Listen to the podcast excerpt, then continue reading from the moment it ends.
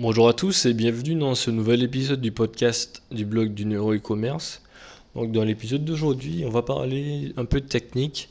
Ça, on va parler surtout de Facebook Ads en fait et, euh, de comment lancer un, produit sur Facebook Ads sans forcément avoir beaucoup de budget. On pourra commencer à 30 euros par jour. Du coup, je vais pas faire plus de transitions et on va passer tout de suite à la méthode.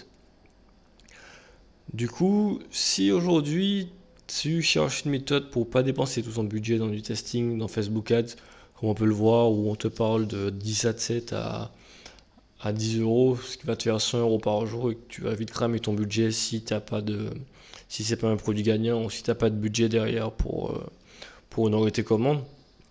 Du coup, ma méthode, c'est une méthode assez simple.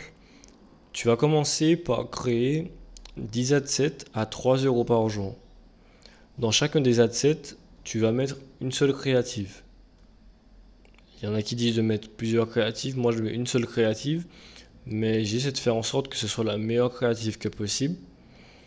Du coup, tu crées tes 10 adsets et tu mets chacun de ces adsets avec un budget de 3 euros.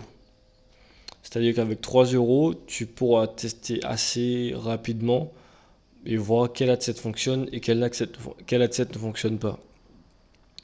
Du coup, une fois que tu as lancé tes 10 assets à 3 euros, ce qu'il faudra faire, il faudra les suivre. Il faudra vraiment les suivre de très très près. Du coup, il y a, un, un, suivi qui va se faire sur 6 jours. D'abord, après 24 heures, ce qu'il faudra faire, c'est couper les adsets qui ont un coût par clic supérieur à 90 centimes. C'est-à-dire les adsets qui coûtent trop cher par clic. Et si un adset coûte trop cher par clic, c'est pas la peine de le garder. Après, si tu as un adset qui a quand même des achats et qui a déjà joué au panier, même si le coût par clic est supérieur à 90 centimes, tu peux le laisser. Mais si tu as un, adset blanc qui a rien à part des coûts par clic supérieurs à 90 centimes, tu peux le couper après 24 heures. Du coup, après deux jours, ce qu'il faudra faire, c'est couper tes adsets qui n'ont aucun ajout au panier. Ensuite, après le troisième jour, il faudra couper les adsets avec un coût par ajout au panier trop élevé et qui n'ont pas d'achat.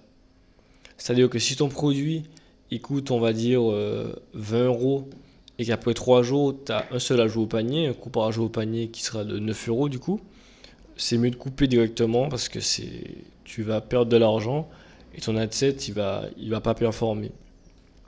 Ensuite, après le quatrième jour, il faudra couper les adsets qui n'ont eu aucun achat.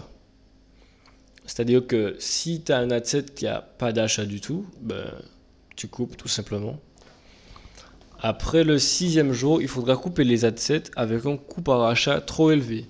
Un coût par achat trop élevé, ça veut dire que ton ROAS minimum, il n'a pas été, enfin, il est, tu dépasses ton ROAS minimum.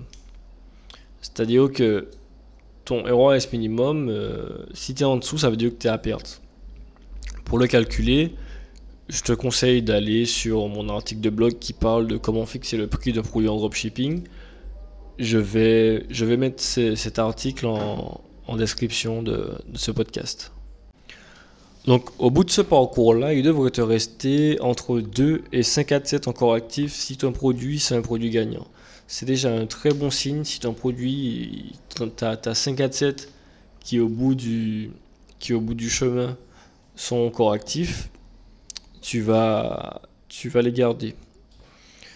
Mais euh, du coup, ce sont des assets gagnants et tu pourras passer en phase de scaling. Mais essaie d'avoir au minimum 5 à 7 gagnants. 5 à 7 qui, qui restent au bout du, au bout sixième jour. Pour ce faire, ce, que je te conseille de faire, c'est de. À chaque fois que tu coupes un adset avec un intérêt, tu vas venir le remplacer par un autre adset avec un autre intérêt. Et tu repars de 0 à chaque fois. Tu repars du jour 1 jusqu'au jour 6. Et si au bout du jour 6, ton adset il fait des ventes, il est rentable, là tu pourras le passer en phase de scaling avec une CBO. Après, là, dans ce, petit podcast, on est plutôt en phase on parle de testing, on parle pas encore de scaling. Dans les prochains jours, il y aura un un podcast qui va venir parler de scaling. Du coup, c'est tout pour cette petite méthode. J'espère que je ne t'ai pas perdu et que tu as compris la majorité des concepts que la majorité des concepts dont je parle dans ce, petit podcast. Si ça t'a plu, n'hésite pas à me laisser un avis casque étoile sur Apple Podcast et à me rendre visite sur le site le e-commerce.com. Salut